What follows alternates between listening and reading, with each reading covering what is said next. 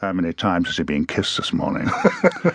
and if it's been four times, I think to myself, uh, I can get kissed more often, but uh, I get kissed by older women now. I'm not complaining. I would say that sometimes that uh, any um, uh, intolerance that you have and you, you seem to direct more towards issues now when we chat in the green room and, you know, something's happened in the world or you've read about something in the news, you know, you're quite engaged with things that happen in the world. You've not sort of shut all that out.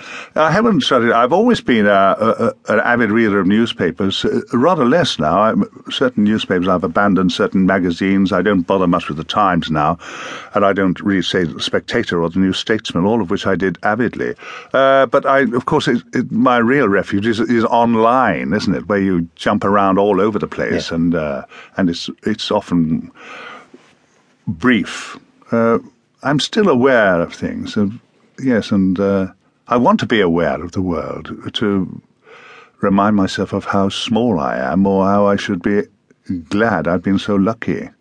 I mean, to be a good person or uh, yes, to be a good person, if that doesn't sound too pious, is all a matter of luck, isn't it? I mean, when the, the, the very important things, the vitally important things that happen to us, have got nothing to do with us about our genes, uh, where we are born, the language we're going to speak, the, whether we are going to be loved by those around us or not, whether we'll be well fed and well dressed and feel looked after so that we can be more complete.